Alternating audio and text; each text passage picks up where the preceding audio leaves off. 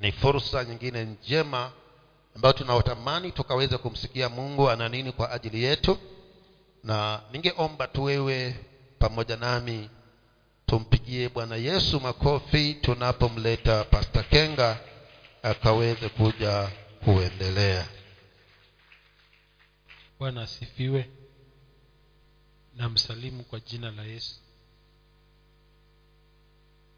namshukuru mungu asubuhi ya leo kwa kuniwezesha kuja kuabudu pamoja nanyi katika ibada hii ya mwanzo.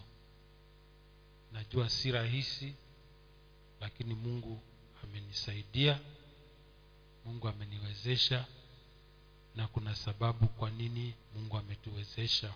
Bwana yesu asifiwe. Ni mengi ambayo yanaendelea katika ulimwengu na ni mambo ambayo kama hatutaweza kumtazama bwana kama hatutaweza kumwangalia bwana basi tutavunjika moyo na tujione tumetoka katika imani. Lakini mungu anatutamania nyakati hizi ambazo tunaishi hasa wakati huu ni kwamba imani zetu zikaweze kunolewa zikapigwe msasa ili tukaweze kustahimili hata kwa yale ambayo yatakuja. Bwana yesu asifiwe.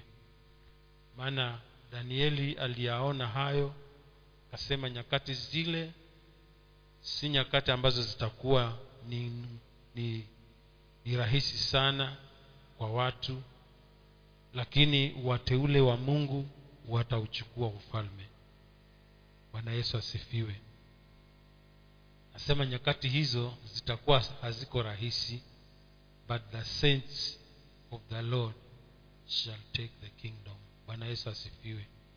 Na nyakati hizi si rahisi lakini tunashukuru mungu kwamba alitutunukia kwamba tutaweza kuishi nyakati kama hizi ambazo ni nyakati za mwisho. Kama ulikuwa unafikiria ama unatamani kwamba kutakuwa na nyakati zingine za mwisho basi nyakati za mwisho ndio hizi ambazo mambo mengi ambayo yanatendeka they are just being unfolded before our eyes na ni inakuchukua wewe uingie katika roho uingie katika roho wa mungu ukaweze kujua. Bwana yesu asifiwe. Bwana asifiwe. Kwa hivyo asubuhi ya leo ninashukuru mungu kwa sababu amekuamsha ukiwa mzima amekupatia afya amekupatia pumzi na amekuwezesha kuja katika nyumba yake asubuhi ya leo. Ninataka tukatarajie kutoka kwake kwa yale ambayo anatamani tukaweze kujifundisha wakati huu. Bwana yesu asifiwe. Ningeomba tu katika wakati wako kwamba ikiwa utakuwa na nafasi mungu akusaidie ukasome katika kitabu cha ezekieli kisome chote usome kitabu cha danieli usome kitabu cha isaya alafu usome kitabu cha revelation. Mungu akusaidie kwa sababu kuna mambo mengi tu ambayo unaweza ukadanganywa. Lakini unaposoma wewe mwenyewe na ukielewe na kama kuna mahali huelewi mwambie roho wa mungu akusaidie atakusaidia uelewe. Bwana yesu asifiwe. Bwana asifiwe Nat, nat, natamani tukasimame tuombe kwa ajili ya neno.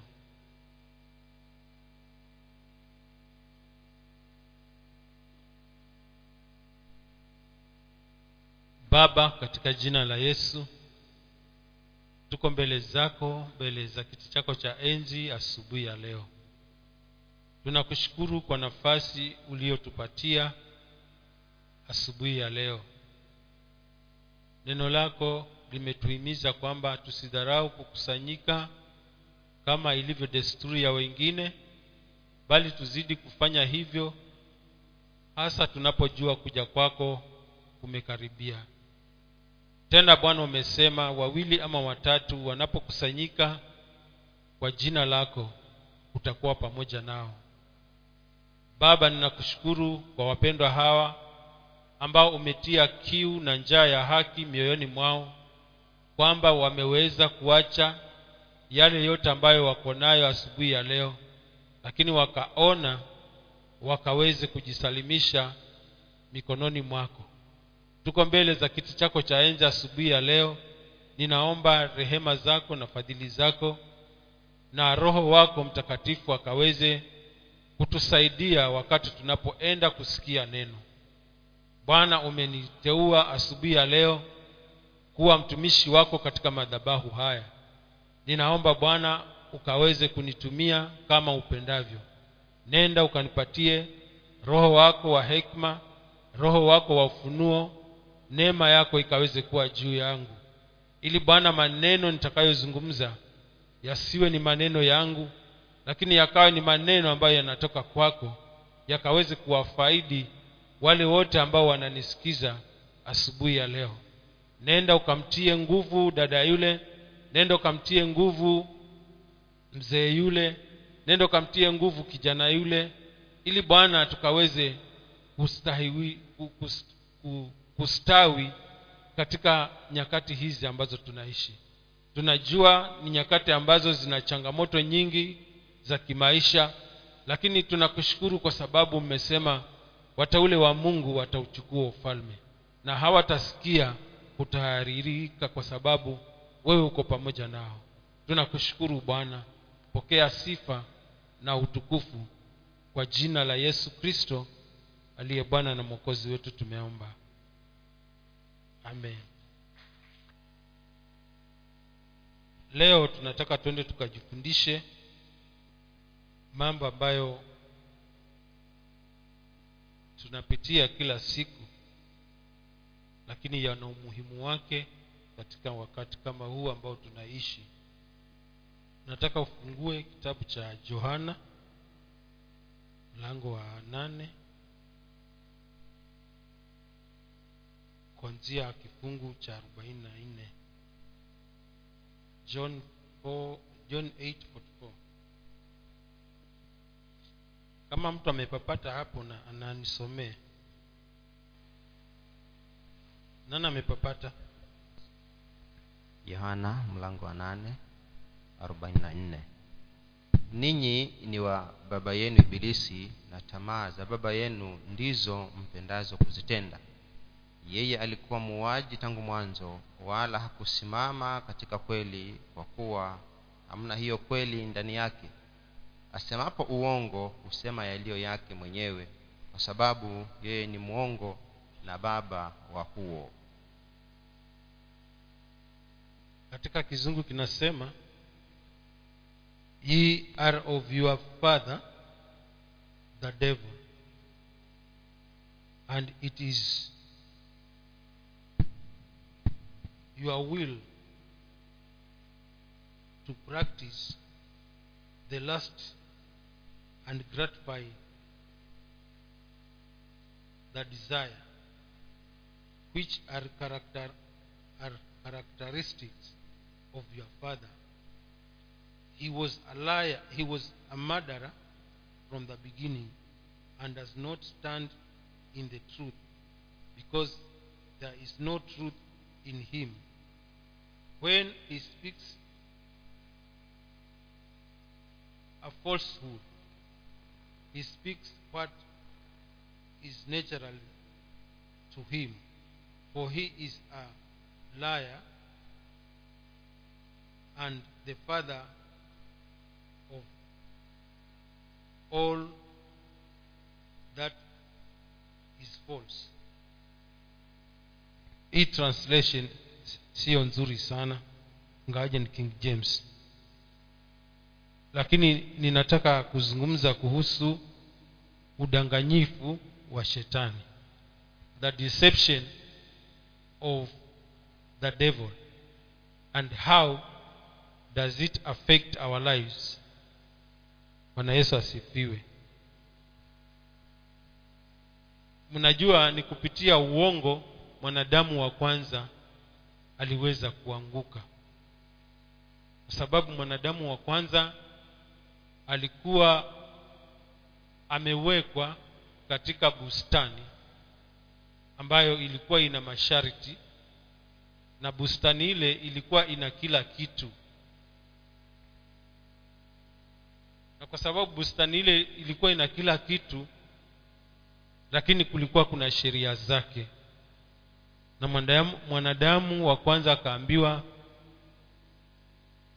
yote haya nimekupatia wewe lakini tu katikati kuna mti wa mema na mabaya. Hakika huo mti wacha kula hata kuugusa tu usiuguse. Lakini siku utakapokula hakika kufa utakufa. Hapa bwana yesu akawa anazungumza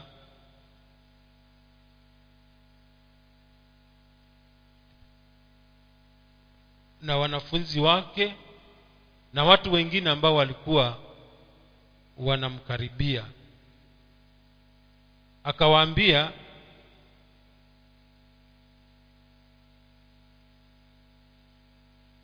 tabia ya huyu ambaye anaitwa ibilisi ni kwamba ni uongo hana u, hana ukweli ndani yake. Na anapozungumza uongo anazungumza kile ambacho kiko ndani yake. When he tells a lie he, he portrays himself. Anajionyesha. Ni kama trademark yake. Na haya ni maneno ambayo bwana yesu mwenyewe aliyazungumza.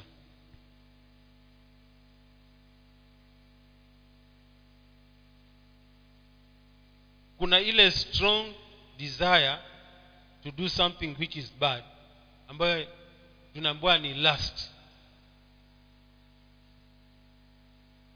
sasa katika ile hali ya kuwa kuna ile strong desire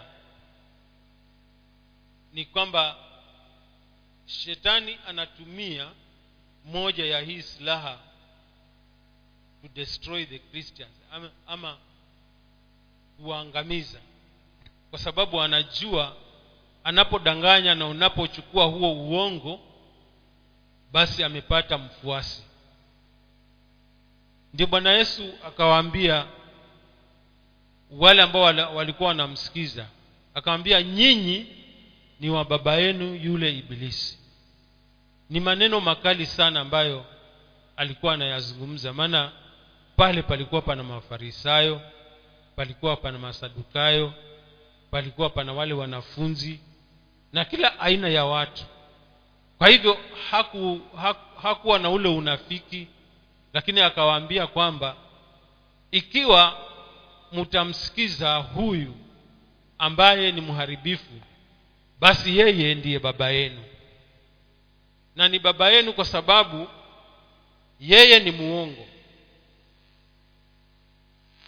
La kwanza yeye ni muongo. Na yeye ni mwizi. Na yeye ni muuaji.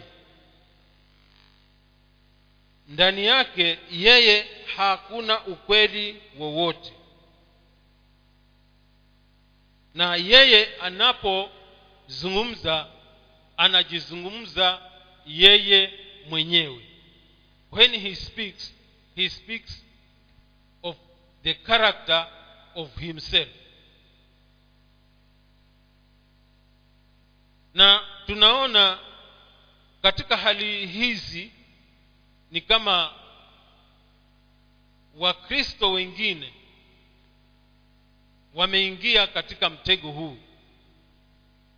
Na ikiwa mtu ameingia katika mtego huu ni rahisi sana kujitangaza ama kutembea akiwa anaonekana ni mkristo lakini chanzo cha imani yake hakitoki kwa mungu kinatoka kwa yule ambaye ni adui ndiyo hapa akawaonya akawaonya vizuri sana kwamba ikiwa mtatembea katika uongo ikiwa mtatembea katika hali ya kuuana ikiwa mtatembea katika hali ya kuiba, ya kuiba basi mjue ya kwamba hatuendi ama hatuenendi kulingana na vile ambavyo mungu anataka lakini tunaenda kulingana na vile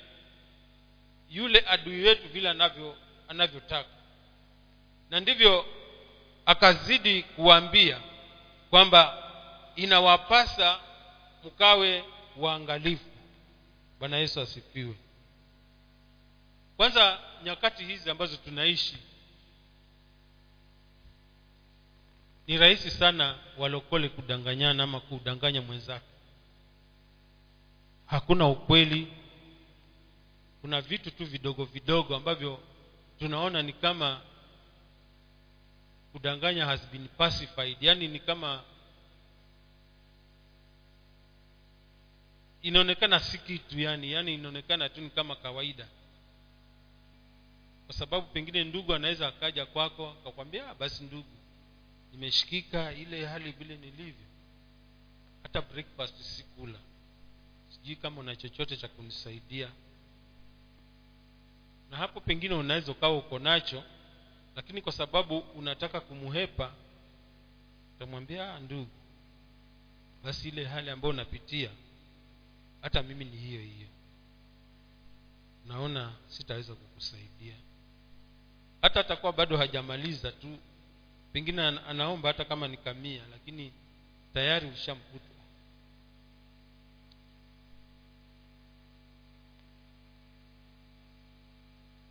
na tunaona uongo huu uligharimu kristo kuja kufa kwa ajili yetu. Kwa sababu kama si hawa kudanganywa na yule mwovu naye akamdanganya adamu basi we could not have fallen into sin. We could be still living and multiplying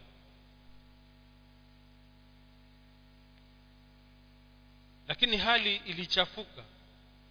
Na kwa sababu hali ilichafuka it had to cost our future. It had to cost the lord jesus to come and redeem us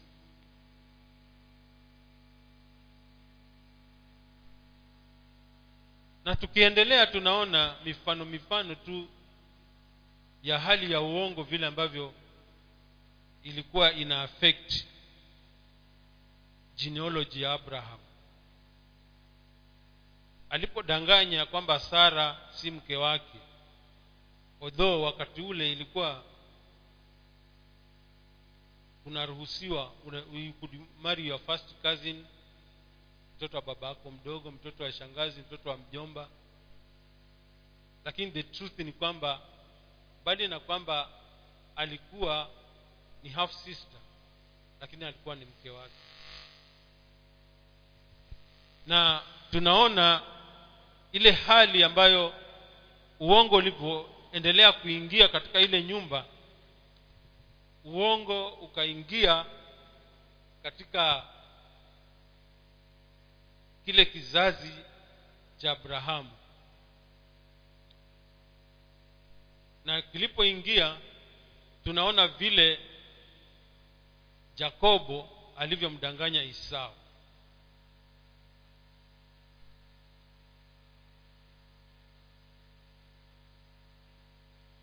na ule udanganyifu ambavyo jakobo alivyomdanganya isau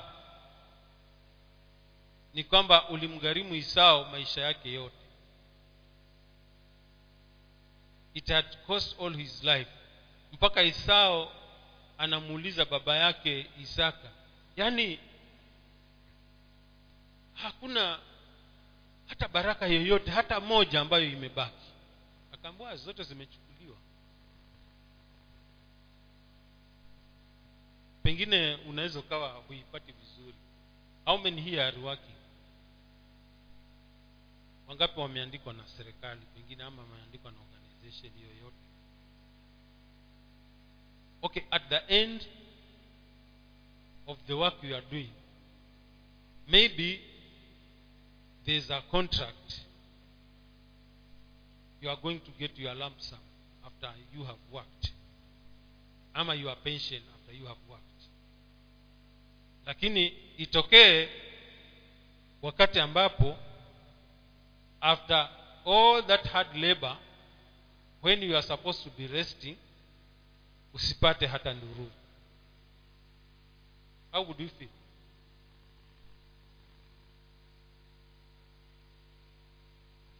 Utajisikiaje? Wasted years wasted time. That is how esau was feeling. Because as the firstborn he was eligible to inherit all that was pertaining to his life. Lakini kwa sababu ya deception akakosa.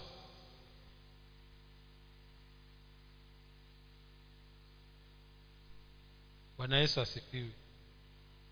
Na tukaona hiyo mambo yalikuwa yanaendelea endelea kidogo mpaka naye jakobo akadanganywa pia. Alipoenda kwa mjomba kutafuta bibi akaambiwa ni utumikie miaka saba kwanza alafu ndio huo utapata. Lakini baada ya hiyo miaka saba yule ambaye alikuwa anamtaka aka akaambiwa huyu basi huwezi kumpata. Maana kulingana na mila zetu ni wa kwanza aende halafu wa pili ndio aende. Kwa hivyo kama unamtaka huyu tena another seven years. Ni dhiki si dhiki. Bwana yesu asipiwe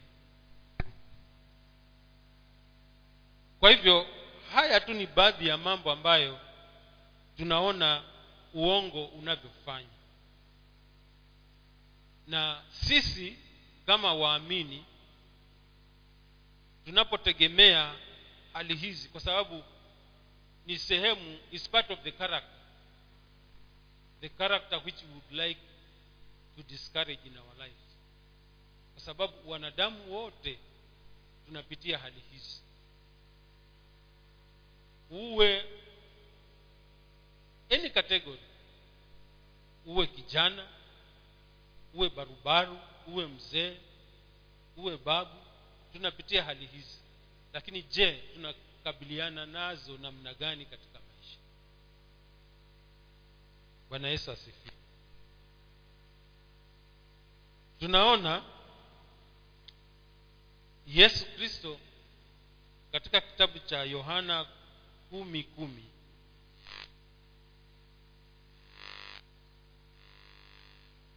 kabla hatujafikia hapo tunaona kwamba kwanza tumejua kwamba the devil does not tell the truth. Why? Because there is no truth in him. Sasa atazungumzaje ukweli kwa sababu ndani yake hakuna ukweli. You cannot sell but you don't grow. Kwa mfano kule kwetu hakumei nazi ama minazi. Unless on very special places ndio kunamea nazi. So siwezi kukwambia anaweza kakuletea nazi kwetu kutoka kwetu kwa sababu hazimei kule. Tumejaribu lakini hazimei. Si kwamba tu wavivu hazimei. Na kwa sababu hazimei tunaangalia other alternatives which can help us. Kwa sababu man shall not live by coconut alone.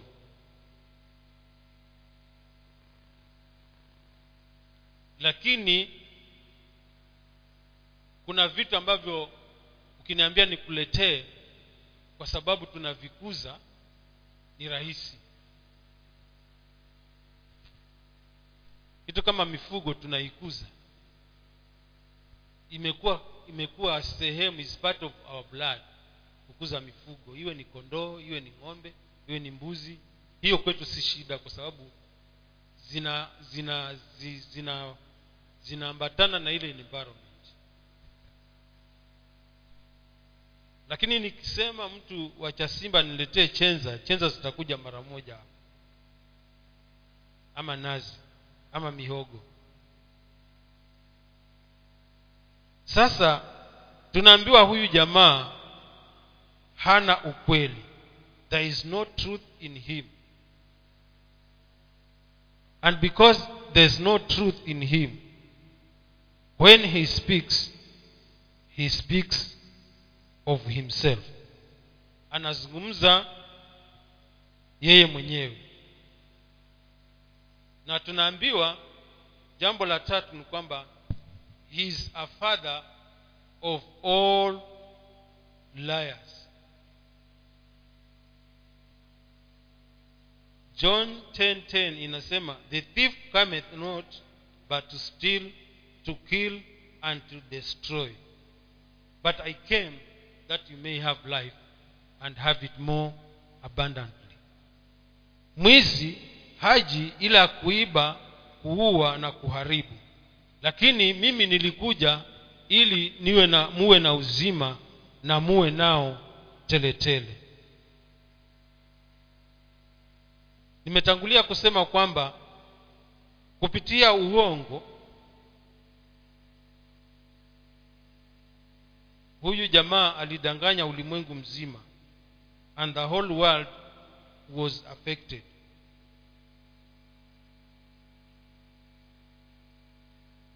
Basi ikiwa the devil is a father of all liars he must also have children because he's a father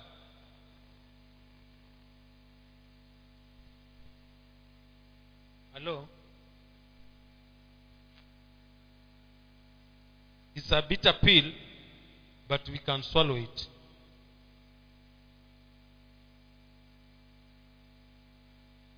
Because he's a father he must have children. Otherwise he doesn't qualify to be a father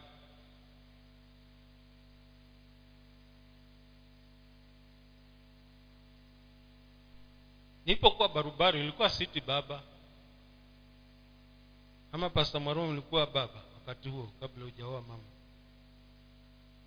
Lakini mlipoanza tu kupata watoto jina likageuka.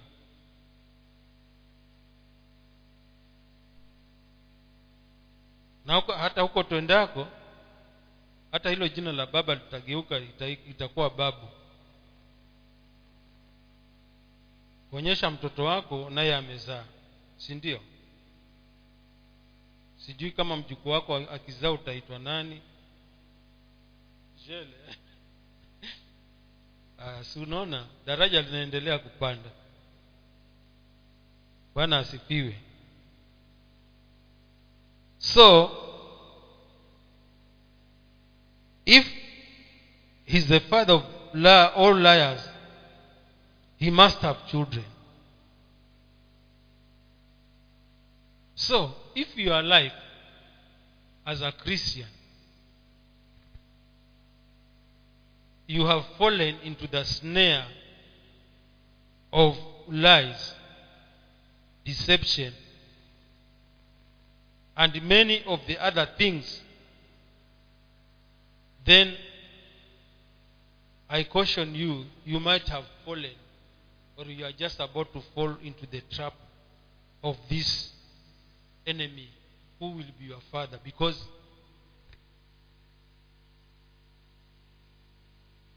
god cannot tell a lie. And because he cannot tell a lie he cannot be the father of lies. Kwa hivyo tuwe uangalifu sana maana ni mambo ya kawaida ambayo tunaendelea nayo. Yaani imekuwa hata kusema uongo si shida. Ni mambo tu ambayo haitakugharimu chochote. Yaani inaonekana haitakugharimu chochote. Na ni mambo ambayo nilikumbana nayo nikiwa niko kazini.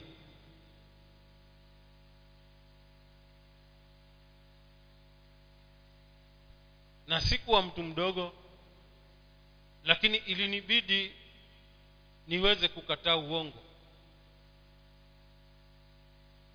Nakumbuka kuna wakati nikiwa changamwe nililetewa milioni mbili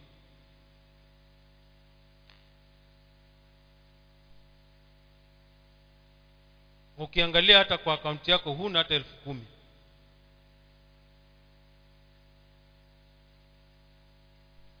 Na milioni mbili hizi zilikuwa chini ya signecha yangu. Kwa hivyo nilikuwa nimeambiwa wewe kitu ambacho utafanya tuma maji house 300000 alafu hiyo 1.7 uangalie mradi vile ambavyo utaufanya gushi ili uweze kusurvive. Na wakati huo ndio nilikuwa watoto wangu wameanza kuenda college. Si ningesema ni bwana. Haleluya atukuzwe. Wakati huo. E, ungepiga mayoo ungepiga nduru. Ikasema this is a deception i had to stand my guards because I'm born again. Na hiyo kazi nilianza kupiga magoti nilipiga magoti. Sikuhonga. Sikuhonga ili nipewe kazi hiyo ya niliyokuwa nayo. Sikuhonga. And that has been my trend. Hata watoto wangu hawajahonga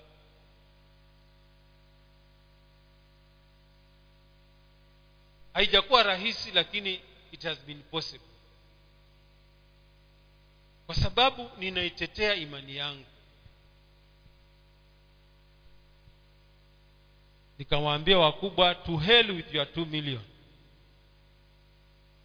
I won't do it. Rafiki zangu wengine walifanya some air holders lakini mii nikasema to hell kwa hivyo kuna njia ambayo inaweza ikaonekana ni nzuri lakini machoni kwa mungu siyo nzuri.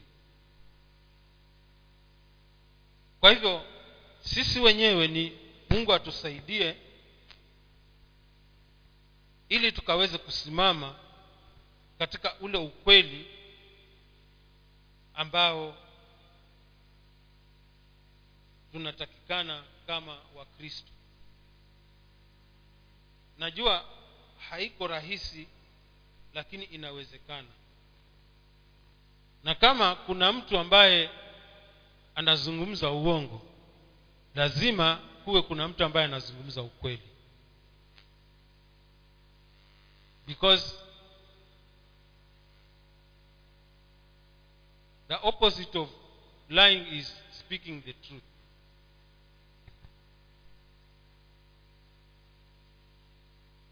listen to these words which jesus said. John 14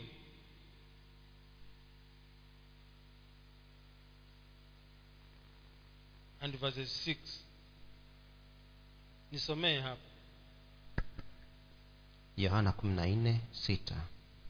Yesu akamwambia mimi ndimi njia na kweli na uzima mtu haji kwa baba ila kwa njia ya mimi. I am the way the truth and the life. Jesus did not say i am away. Ni kajia ama kanjia. Ama hakusema na kaukweli fulani ama na na maisha. Lakini ukiangalia those words ni kama they are in capital letters. I am the way the truth and the life.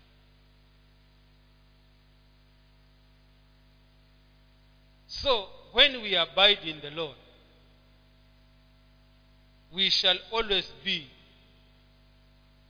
speaking the truth. And the truth is the lord jesus himself. Amesema kwamba he is the truth. Hajazungumza uongo na hatazungumza uongo. Kile ambacho ameahidi kitafanyika.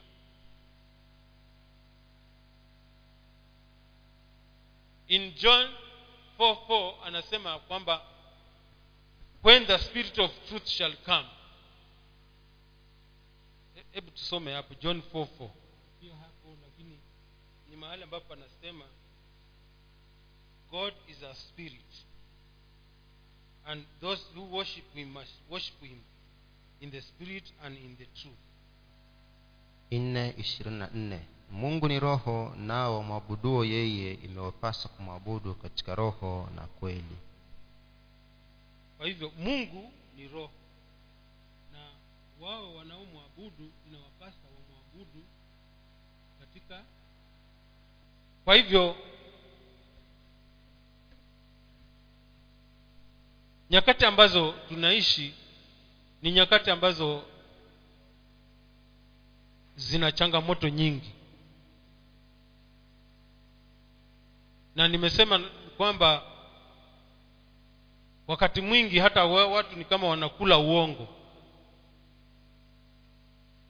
uongo ndio umekuwa chakula. Lakini kwetu sisi ambao tunajua matarajio yetu ya mbeleni ni yapi ni tutembee katika huo ukweli. Ndio utaweza kutusaidia katika maisha yetu. Ukweli ni kwamba yesu ndiyo huo ukweli. Na yeye kwa sababu ndio huo ukweli he is also the father of all the truth.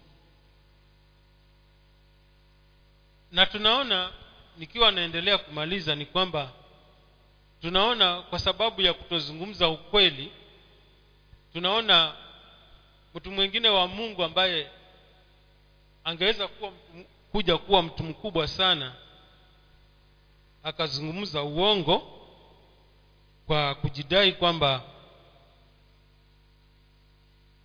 kile ambacho mtu mmoja alikuwa ameenda kuombewa na akapona alafu yule mtu wa mungu hakutaka chochote jamaa akakereka sana. Akasema sasa huyu anaacha vitu na huyu amepona. Si hapa basi tumeangukia zare hapa. Lakini mtu wa mungu yule alikuwa anaona mbali hakufanya hivi twende katika kitabu cha ni mahali ambapo unapajua. Kitabu cha second kings chapter 5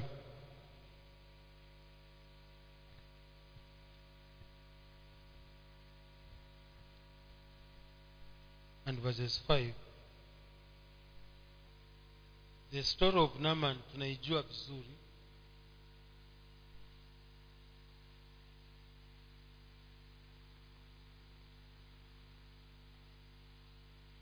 Or let me explain.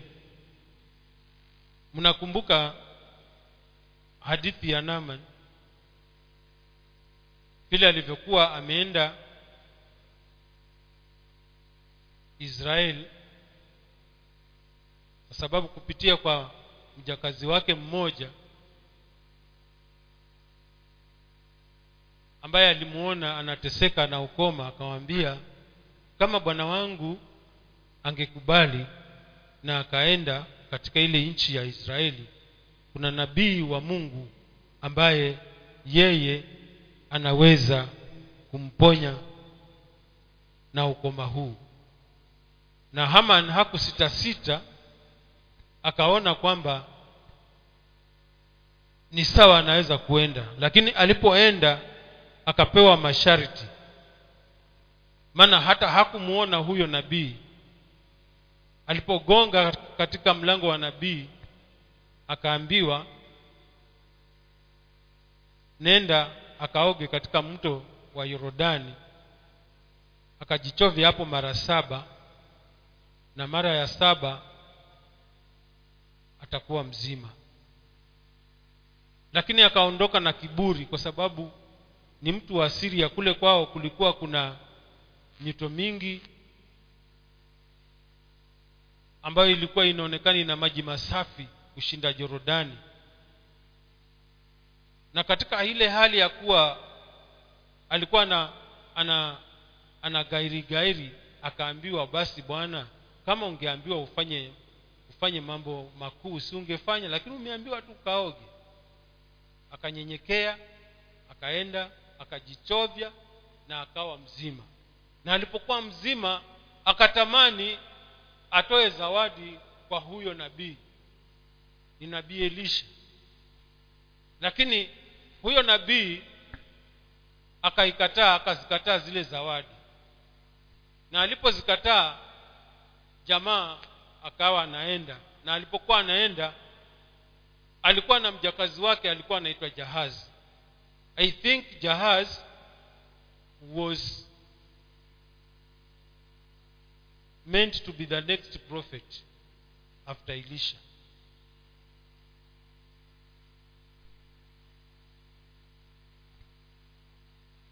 lakini huduma yake ikakatwa kwa sababu alitamani. Utaenda kusomea kusoma huko nyumbani. Naona wakati wangu unaenda. Akatamani akamfata yule jemederi na alipofika hapo akamdanganya kwamba bwana alikuwa anataka hizo zawadi kidogo kidogo anataka dhahabu anataka anataka hayo mavazi. Kwa hivyo amekuja nimekuja ili unipe nikampatie. Sasa hakutumwa lakini kumbe nyakati hizo ambazo ulikuwa tunaishi mimi naomba hizo nyakati ziregee. Bwana yesu asifiwe. Kwa sababu kumbe unafanya mambo yako huko lakini mtumishi wa mungu hapa amepata ufunuo tayari. Yaani mambo yanatendeka huko hata siko huko mimi lakini mtumishi wa mungu ambaye ana roho yake ameweka safi na amejitakasa na yuko na mungu anajua kile ambacho kinatendeka. Na alipoulizwa akaambua ulikuwa wapi? Akaanza kudanganya oh, mimi nilikuwa hapa tu. Akaambiwa na ile roho yangu moyo wangu. Si ilikuwa tulikuwa tunakuona wakati ulipokuwa unapokea zawadi. Bwana yesu asifiwe. Akaambiwa basi kutoka leo hiyo zawadi utapokea. Ule ukoma wa yule bwana utatoka huko kwa mto utakurudia wewe. Na si wewe tu peke yako the whole generation. Uone wapendwa vile mungu ambavyo ana dhihaka bwana yesu asifiwe. Unajua nimeweza kuzungumza mara nyingi kwamba mungu si mjomba wetu wala sio sio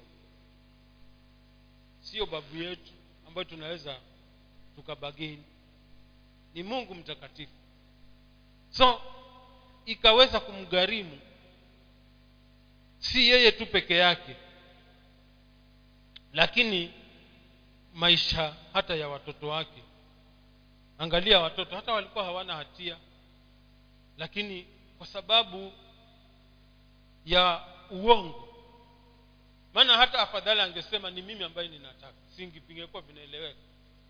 Hmm? ni mimi lakini unas- unasingizia mtu ambaye yeye hata hana hatia. Nimetumwa na pasta pasta amenituma ameshikika kidogo. Si ungesema ni wewe umeshikika?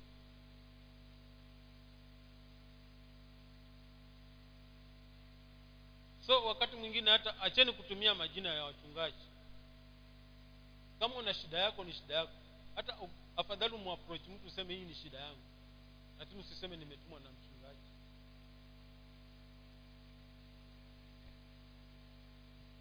Na manyasi una wachungaji unanongombii sana.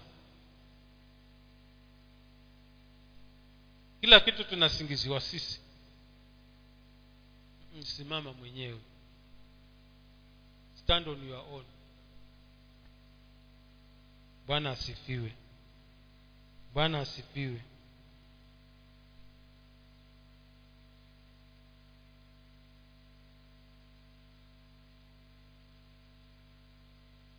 so how do we escape from this? Tutawezaje kuepukana na hii hali?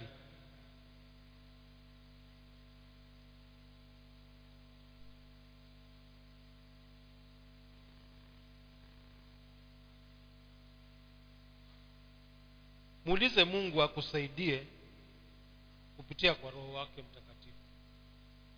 Ask god to help you through his holy spirit. It is possible to live a life without telling lies.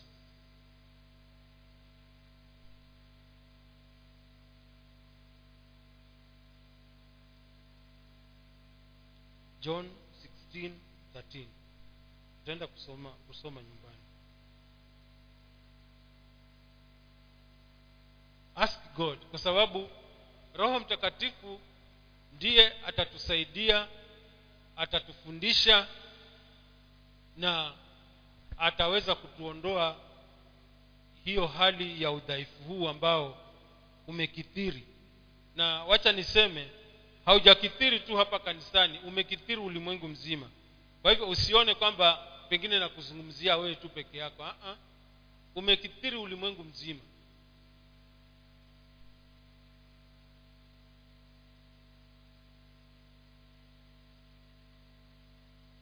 ni mambo ambayo hata ulimwengu mzima ni kama unaendeshwa na mambo ya uongo tu na watu wanaamini.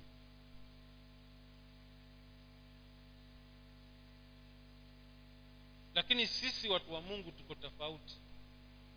Na kwa sababu tuko tofauti ni tumuulize mungu atusaidie. Na yeye ataweza kutusaidia kupitia kwa roho wake mtakatifu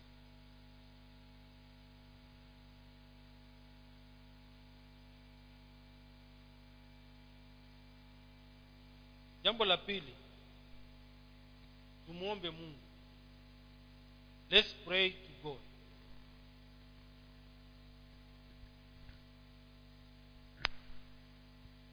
Tunajua kwamba prayer changes all things.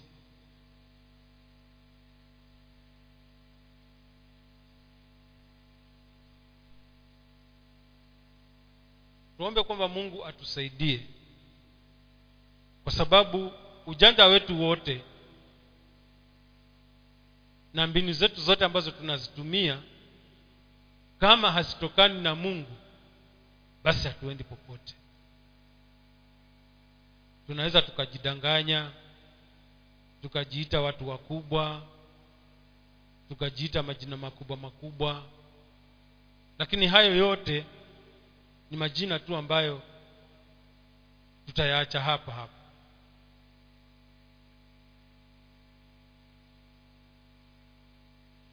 ninakumbuka zamani kule nyumbani kulikuwa kuna waganga ambao walikuwa wanaheshimika sana. Na walikuwa kwa sababu ya hali zile zao zote ni kama hata watu walikuwa wanaogopa sana. Lakini wakati wa vifo vyao vilikuwa ni vya aibu aibu unakuta mtu vile alivyokuwa anaheshimika lakini kifo chake vile kilivyo hakina ni aibu aibu tu. Zile vitu ambavyo zilikuwa unaona vinamsaidia zote zinakatakatwa hazikwi nazo mahirizi sijui manini baada ya kuwa amezikwa zinawekwa hapo juu ya, ya ya kaburi. Nyakati ambazo tuko nazo tuombe mungu atusaidie maana hatuna muda mrefu. Na nikisema hatuna muda mrefu sikuambii utakufa kesho. Lakini ujue kwamba hatuna muda mrefu. We are going home. So we need to prepare. Bwana yesu asifiwe na tusimame baba katika jina la yesu na kushukuru tena bwana asubuhi ya leo. Asante kwa kila mmoja ambaye amepata nafasi ya kusikia neno hili ambalo umenipatia nikaweze kulizungumzia kwa watu wako. Tunajua bwana sisi sio wakamilifu tunajua bwana sisi hatujakamilika lakini tunatamani tukaweze kuishi maisha ya ukamilifu. Tunaomba ee bwana utusaidie utuepushe na mitego ya huyu mwovu ambaye ananyemelea maisha yetu siku baada ya nyingine ili tusiweze kuingia katika mitego hii ya kuishi maisha ya kuzungumza mambo ya uongo. Turehemu na utusaidie ee bwana. Kama kuna mmoja wetu ambaye kwa njia moja ama nyingine ameweza kuangukia katika mtego huu ninaomba baba katika jina la yesu kristo urejesho. Kwa sababu tamanio letu la mioyo ni kwamba tukaishi maisha ambayo yatakuwa yananena mahusia yako. Yatakuwa yanazungumza uweza wako. Yatakuwa yanazungumza ukweli wako. Ili tukaweze kutembea katika mapenzi yako. Maana bwana itatugharimu nini hata tukiupata ulimwengu mzima. Lakini mwisho tukaweze kuipoteza nafsi yetu. Msaidie yule mama msaidie yule baba msaidie yule kijana ili bwana tukaweze kutembea katika mapenzi yako. Tunajua bwana haijakuwa rahisi lakini itawezekana kupitia kwa neema yako. Tusaidie bwana tukawe watu wa kulitafakari neno lako wa kuomba ili tuka, tusiweze kugafulishwa kwa mambo ambayo yanaendelea kutendeka katika ulimwengu huu. Tunakushukuru bwana hata asubuhi ya leo. Asante kwa kila mmoja ambaye umetupatia nafasi asubuhi ya leo. Pokea sifa na utukufu. Ni kwa yesu kristo aliye bwana na mwokozi wetu tumeomba